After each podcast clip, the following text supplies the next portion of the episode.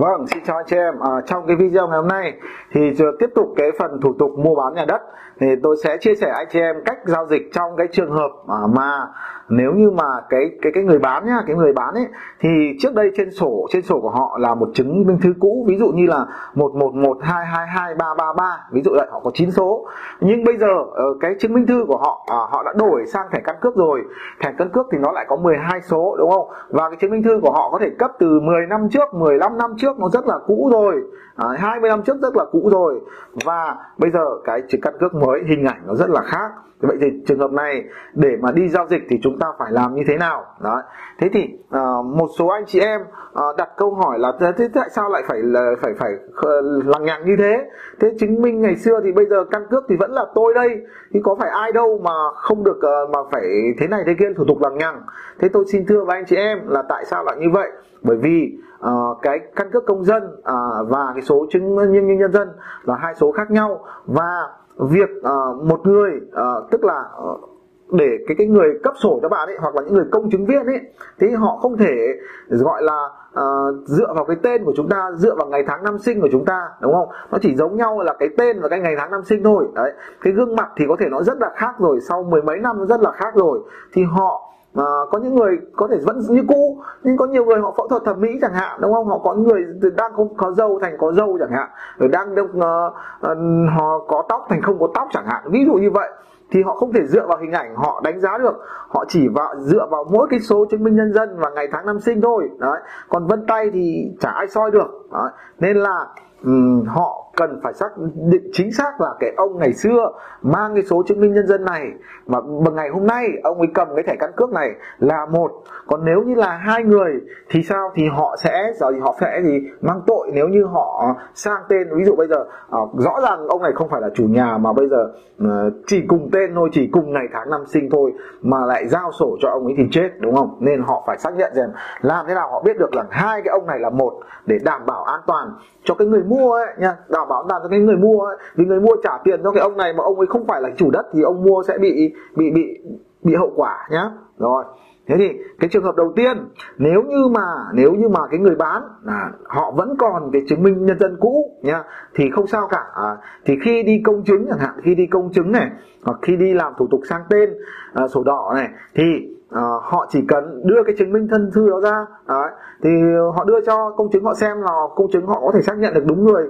Hoặc là nếu như mà không có cái chứng minh nhân dân cũ thì phải có cái bản sao bản sao công chứng nhá. Đấy.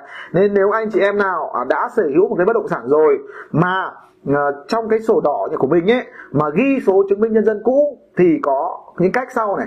Một là anh chị em ờ, phải gì? Đi đính chính. Ờ, đi đính chính tức là làm cái đơn đề nghị là có biến động hay là có những thay đổi trong cái tài sản của mình thì thay đổi từ số chứng minh nhân dân thành căn cước công dân để sau này mua bán cho dễ. Nhưng nếu chẳng may chúng ta lại mất đi chứng minh thư cũ, rất rất là mệt. Đấy thì đi đính chính này. Hoặc cách thứ hai là gì? Là à, kéo trong cái sổ hộ khẩu nhưng sắp tới chúng ta lại bỏ sổ hộ khẩu rồi thì trong cái sổ hộ khẩu của chúng ta ấy, các bạn cũng phải giữ cái sổ sổ hộ khẩu lại nhá. Thì trong cái sổ hộ khẩu thì cần phải gì? Phải có cái ghi cả cái số chứng minh nhân dân cũ của mình cả cái ghi số thẻ căn cước để người ta còn đối chiếu. Đấy là một ông. Đấy ví dụ như thế hoặc là các bạn phải sao lưu lấy một cái bản nha đừng có vứt đi nha đừng có gì sao lưu bản công bản sao để đấy nếu lúc nào cần thì chúng ta còn có thể mang ra để đối chiếu. Anh chị em nhớ nha thế thì trường hợp mà còn thì nó không sao cả chúng ta đưa bản photo hoặc bản công chứng hoặc bản gốc thì càng tốt. Đấy thì thì mọi việc giao dịch vẫn bình thường không sao. Nhưng bây giờ tôi ví dụ nó đã mất rồi mất rồi nha không còn nữa. Không còn cái chứng minh thư cũ thì, thì làm thế nào? Thì đầu tiên là à, các bạn là có phương án một các bạn sẽ à, mang cái sổ hộ khẩu ra nha sổ hộ khẩu ra. Thì thông thường à, tại các quận huyện khi mà chúng ta đổi chứng minh thư sang căn cước công dân thì họ sẽ đóng dấu vào cái sổ hộ khẩu của chúng ta. Đó, rằng là họ ghi họ ghi cái số căn cước công dân mới vào sổ hộ khẩu. Tức là ở trong đó chúng ta có cả hai cả số chứng minh nhân dân cũ lẫn sổ hộ khẩu ờ, lẫn số chứng minh nhân dân số căn cước công dân mới đúng không? Thì cái người công chứng viên hoặc là bên à, bên à, phòng tài nguyên môi trường họ nhìn vào đó họ biết là một người. À, nên ông nào ông nào mà có cái sổ hộ khẩu thì uh, mà lại đổi sổ hộ khẩu nữa nhé đổi sổ hộ khẩu nữa mà lại không có ghi cái số chứng minh nhân dân cũ thì lúc đó uh, trong sổ hộ khẩu chỉ có mỗi số thẻ căn cước thôi không có số chứng minh nhân dân cũ người ta cũng không biết đấy là một người. Thì các bạn phải làm nào?